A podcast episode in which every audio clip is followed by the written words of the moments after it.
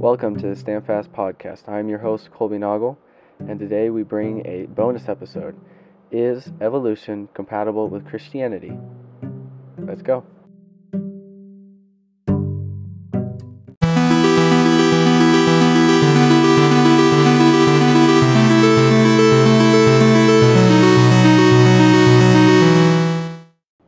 Is evolution compatible with Christianity?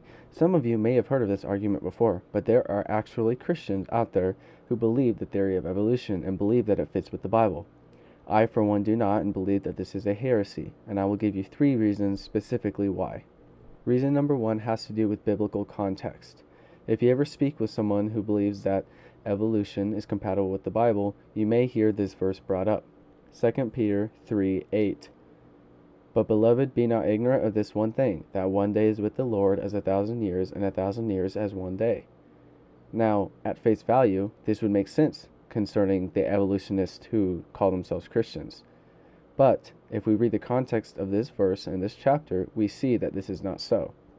For instance, beginning in verse two of this chapter, that ye may be mindful of the words which were spoken before by the holy prophets, and of the commandment of us the apostles of the Lord and Savior. Knowing this first, verse three, that there shall come in the last days scoffers walking after their own lusts.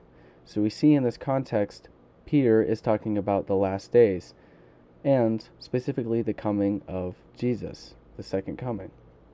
Verse four, and saying, where is the promise of his coming? This is what the scoffers say. For since the fathers fell asleep, all things continue as they were from the beginning of creation. Funny how the Bible so accurately prophesies of atheism and evolution. These scoffers say that all things continue as they were from the beginning of creation. This is a prominent idea in evolution and atheism, that because we can see the way things work today, that they must have worked that way for all of history. This is false, and we know it to be false because, first and foremost, of the Bible, and secondly, because archaeology confirms what the Bible says. Peter confirms this in verse six, where he says, whereby the world that then was, being overflowed with water, perished. He identifies that the world has not always been the same, that things have not continued as they were from creation. The flood changed the world drastically, and this is something that we not only see in the Bible, but also in archaeology. Back to the original point. Knowing this context, we read verse eight, understanding that it is talking about the second coming of Jesus Christ in the last days. So when he says that one day is with the Lord as a thousand years, and a thousand years as one day, we understand that he is talking about God being outside of time. That the coming of Jesus is not dependent on man's feelings or thought of when it should be or what time is, but rather the Lord will come back when he decides he is good and ready. We see this in verse nine, where it says, the Lord is not slack concerning his promise, as some men count slackness, but is longsuffering to us, for not willing that any should perish, but all should come to repentance. The reason that Christ has not returned yet is because he is not willing that any should perish, that any should suffer the consequences of hell, but rather that all should come to repentance. Which is why us as Christians should spend our time spreading the gospel, that we can bring as many to salvation as possible. Going back again to the original point, the reason I brought up is this verse is because when people read Genesis one and they believe evolution is compatible with the Bible, they look at this verse in Second Peter chapter three and say that it is the same in Genesis one when God is talking about the six days of creation. This, as we see, is not so, and I will give another reason why. Looking at the Hebrew language, we can understand that the word for day is yom. If you've ever heard of the Jewish holiday Yom Kippur, it means Day of Atonement. So the Jewish word for day is yom. We also understand that the Jewish word for day, yom, could mean very many different lengths of time. But what we also know, looking at the grammatic rules of Hebrew, that whenever a number is directly associated with the word yom or day in Hebrew, it is referring to a literal twenty-four hour day. This is what we see in Genesis chapter one, and this is why I believe that it was a literal six-day creation. Not thousands of years, not millions of years, not billions of years. Six literal twenty-four hour days. My next point is that death came after the fall of man. Genesis chapters one through three are very clear that man was created, and then after man was created, man sinned in the Garden of Eden by disobeying God. Then sin and death entered the world. Not before man existed or was fully formed, but after man was fully formed and sinned. The theory of evolution is not compatible with this idea.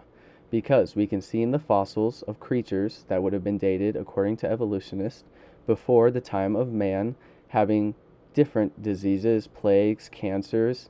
We see death before the time of man, which does not add up with the biblical account of Genesis one through three, where sin and death enter the world after the fall of man. The last point I would like to make is that many, I believe, in this world are given over to the assumption that evolution has been proven and cannot be disproven. This also is not so. You can ask any atheist, any evolutionist who is consistent with his belief that evolution is not provable. I'm not saying creation is either, of course not. We weren't there for the creation of the world. We weren't there for the evolutionary process. So we cannot say whether it is true or not for sure. But we can look at the evidence we have today and judge for ourselves which seems to be more plausible. I am fully convinced, not only because of my faith in the Bible and in Jesus Christ and in God, but also because of the evidence I have observed in the world, that creation is one of the correct origin for man and this world. Thank you for listening to my podcast. If you are listening on Spotify, I encourage you to follow, uh, to turn on your notifications, and to go ahead and listen to as many episodes as you can. This helps the algorithm and helps this podcast get out, and I would much appreciate it. If you would like to hear more on the subject of creation and evolution, I have two series, upcoming series, one called Genesis and one called the Creation Series.